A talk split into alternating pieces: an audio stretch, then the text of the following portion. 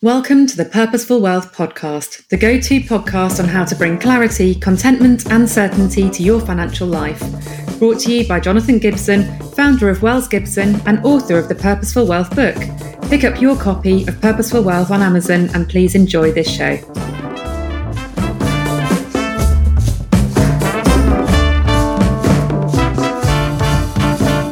Welcome to the Purposeful Wealth podcast. Today we're going to be thinking of the subject of pensions as an inheritance tax break.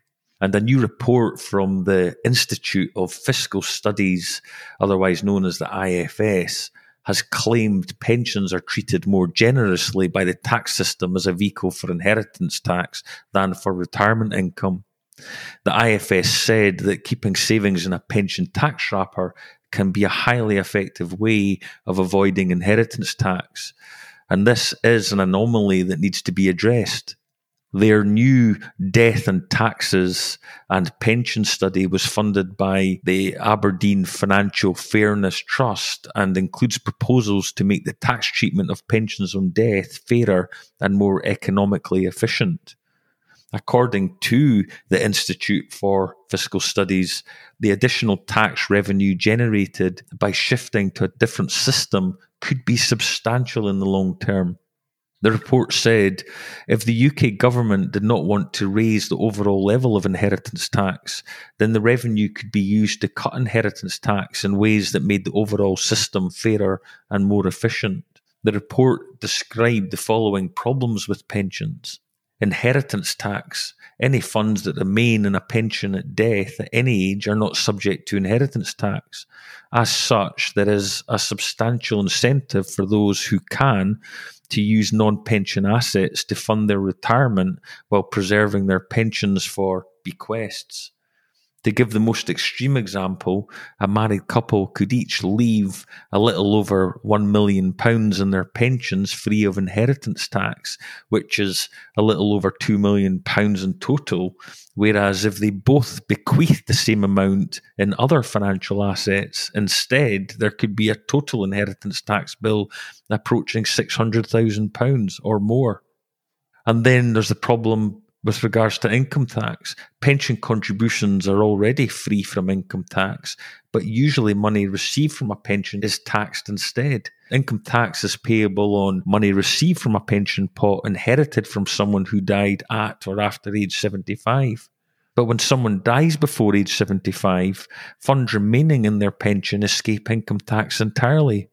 For a basic rate taxpayer, the difference in income tax between inheriting a £100,000 pension pot from someone who died the day before they turned 75 and someone who died the day after turning age 75 would be £20,000.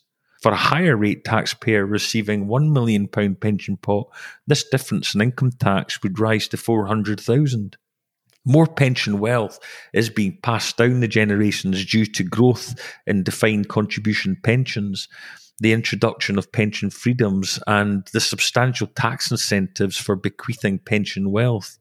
The IFS wants pension pots to be included in the taxable values of estates on death and therefore subject to inheritance tax. They argue that inheritance tax should apply equally across all forms of wealth. The body also wants basic rate income tax to be charged on all funds that stay in pensions at death, or to see the current income tax rules extended to those inheriting pension pots from someone who dies before age 75. A research economist at the IFS and an author of the report said whether by accident, design, or inertia, the tax treatment of pension pots at death has become increasingly eccentric. The coalition government missed the opportunity to fix the tax treatment of pensions at death when pension freedoms were introduced. It is not yet too late to act, but the longer the government delays, the more painful such reforms will become. Failure to embrace relatively small reforms now will leave a legacy for which the Chancellor's successors will not thank him. By applying the recommendations in its report, the IFS believes it could raise around £1 billion a year in additional inheritance tax revenue, enough to reduce the rate of inheritance tax from 40% to 35%. or to help fund the growing pressure on public services. Well, I, for one, certainly hope that they don't go down this route, I have to say. Inheritance tax can be complex, but careful planning with an experienced and qualified financial planner can certainly reduce the amount of tax payable and ensure you're able to live the life that's important to you.